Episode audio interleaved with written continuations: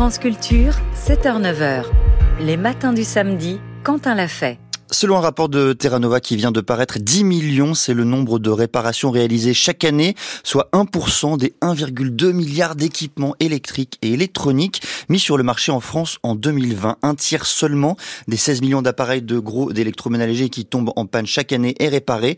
Le rachat d'un produit neuf restant l'option majoritaire. La réparation est donc un levier majeur de la transition écologique pour produire moins de déchets et faire des économies sur les ressources. Pourtant, dans ce domaine d'immenses progrès reste à faire. Alors pour en parler ce matin, je reçois Carola Guillaufang. Bonjour madame. Bonjour. Vous êtes co-autrice du rapport intitulé La réparation des bénéfices écologiques et économiques encore à promouvoir. Ça vient de paraître chez Terra Nova. Et pour commencer, peut-être expliquez-nous en quoi la réparation pourrait nous permettre de passer d'une économie linéaire à une économie circulaire. En fait, la réparation euh, est vraiment la pierre angulaire de l'économie circulaire parce qu'elle permet euh, euh, effectivement de ne pas euh, perdre, la valeur des objets et de ne pas polluer.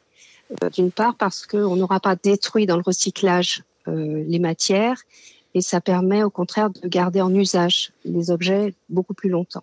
Comment est-ce qu'on définit concrètement la réparation pour pas la confondre avec d'autres notions, d'autres concepts, notamment le recyclage? Alors la réparation, contrairement à d'autres notions, euh, travaille sur l'allongement de la durée d'usage, la durée de vie de l'objet, avant qu'il ne soit plus en fonction. Alors que le recyclage, c'est en général, ben, l'objet n'est plus en fonction, mhm. on le jette, on le détruit et éventuellement on réutilise les matériaux. Quand on se dit a priori que la réparation, voilà, on est chez soi, on peut soi-même euh, réparer euh, ses objets, on en a chacun la, la capacité. En quoi la réparation concerne-t-elle la politique publique exactement? Alors, euh, je mettrai un bémol, la réparation, tout le monde voudrait pouvoir réparer, mhm. mais on n'est pas toujours compétent. ensuite, les objets ne sont pas forcément conçus pour être réparables, d'une part, pour inciter les consommateurs à racheter. Et ensuite, quand ils sont réparables, euh, la stratégie pendant longtemps des entreprises a été de garder cette compétence de réparation et organiser euh, la, une, activité autour de ça. Donc euh, non, je dirais que les, les, choses ne sont pas facilement réparables, on ne sait pas réparer et justement la politique publique a pour euh, objet d'inciter à la fois les consommateurs et les producteurs et l'ensemble des acteurs à mettre en place ce système. Quel est le cadre légal existant aujourd'hui? Est-ce que la réparation est un truchement qui est favorisé aujourd'hui? Est-ce qu'on est incité à réparer euh, par le cadre légal? Ah oui, clairement. Euh, d'ailleurs, il y a eu des annonces euh, hier par le, ministre mhm. de la Transition sur le, coup de pouce qui a été donné au bonus réparation. Donc en fait, ça fait à peu près une dizaine d'années que, que les politiques se, soucient de, de la réparabilité des objets. Et ça a commencé avec la loi Hamon, qui a mis, obligé les, acteurs industriels à mettre en, place la disponibilité des pièces détachées rapidement. Ensuite, euh, ben, tout ce qui était euh, interdiction de l'obsolescence programmée des objets a été mis en place par la loi euh, croissance, transition et croissance verte. Et c'est surtout la loi AGEC en 2020 qui a vraiment permis de passer à l'échelle. Donc aujourd'hui, les annonces du, ministre montrent clairement que euh, eh bien, on, s'y colle et on, va, mettre en place tout ce système de réparation. Et malgré tout, Carola Guillaufond, vous l'avez euh, dit, c'est compliqué de réparer. On fait face à divers obstacles, des obstacles économiques, logistiques, culturels. Prenons-les euh, un par un. Peut-être commençons par les obstacles économiques. Quels sont-ils, ces obstacles à la réparation aujourd'hui? Alors, les obstacles économiques, ils sont un petit peu, euh, un petit peu doubles. D'abord, euh, il y a le coût de la réparation qui n'est pas que le coût financier, qui est en général considéré comme assez important. Euh, si les consommateurs, pour l'instant, alors je dis bien pour l'instant, et le bonus réparation va être une aide, considèrent que 30% du prix, ben, c'est trop cher pour, pour décider la réparation. Et on préférera peut-être acheter euh, l'obstacle économique, c'est aussi que euh, le, pardon, le, coût de la réparation, c'est au-delà du, coût économique, c'est mhm. le coût de recherche d'un réparateur compétent. Et là, ça fait partie en fait des, freins qui peuvent être dissuasifs.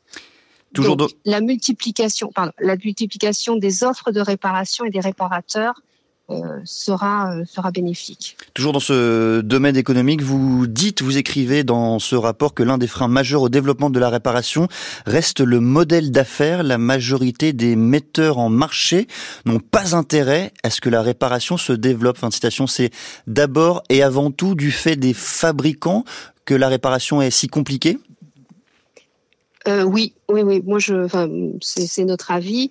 Euh, effectivement, la, la, stratégie, si on est rentré aujourd'hui dans un modèle circulaire, c'est que par opposition, c'est construit le modèle linéaire depuis euh, des décennies. Mmh Et en fait, l'économie circulaire, en fait, redécouvre des activités qui avaient été euh, mises un peu sous le tapis.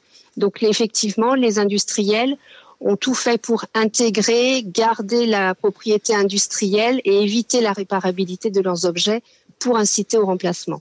En parallèle de ces obstacles économiques, vous évoquez des obstacles logistiques. Quels sont-ils euh, ceux-là? Alors, les obstacles logistiques, c'est le fait de d'aller. Alors, d'abord, la disponibilité des pièces détachées n'est pas encore évidente, mhm. et il faut que la, la filière s'organise pour mettre à disposition rapidement des pièces détachées. On a un exemple, c'est celui des, pièces détachées de l'automobile, où la loi euh, Hamon a, obligé en fait euh, à mettre en place ce système. Et aujourd'hui, ça fonctionne. Donc nous, on plaide pour que ce soit la même chose euh, pour les autres, euh, les autres filières et notamment euh, les, produits électroniques. Et en parallèle, il y a évidemment des obstacles culturels. Hein. Vous donnez notamment un chiffre, 53% des Français considèrent que réparer est parfois plus coûteux ou que la réparation ne va pas durer. C'est parce qu'on n'ose pas encore réparer aujourd'hui que ces blocages existent? Alors, on n'y pense pas toujours, mhm. mais euh, à la fois le Covid, parce que les, les, les, ben, flux étaient, euh, étaient coupés et parce que euh, aujourd'hui se pose un, un problème clair de, de pouvoir d'achat, les gens se disent que finalement, peut-être que c'est plus intéressant de, de, réparer et puis vient aussi appuyer les, la conscience écologique qui vraiment aujourd'hui est, un, est un moteur à la réparation.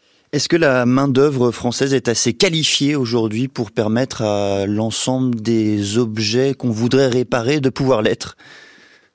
Alors ça, c'est justement c'est le gros problème euh, que nous on considère euh, qu'il faut régler, c'est qu'il y a une main d'œuvre qualifiée qui est insuffisante au regard des besoins. C'est-à-dire que la régulation, la réglementation incite et oblige à la réparation, mais si on a des objets à faire réparer, mais si on se retourne en tant que consommateur, c'est où est-ce qu'on va?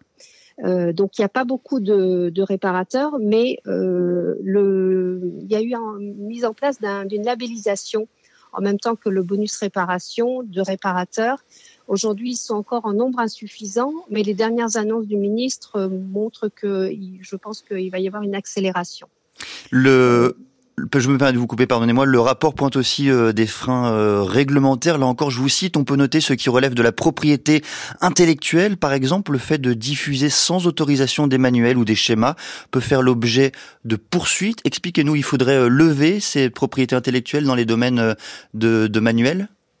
Oui, oui, oui. Il faudrait que cette que cette conception de, de l'industriel propriétaire et seul décideur de la durée de vie de son objet soit levé. C'est-à-dire qu'effectivement, si vous mettez à disposition euh, ben, ce qui est de l'ordre de la conception qui a été faite par l'industriel, vous êtes encore euh, en faute. Donc ça, il faudrait que ce soit complètement levé. Pour euh, favoriser la réparation, Carola Guofong, qu'est-ce qu'il faudrait faire dans le domaine de la fiscalité? Alors, ce qu'il faudrait, c'est peut-être favoriser, privilégier l'acte de réparation.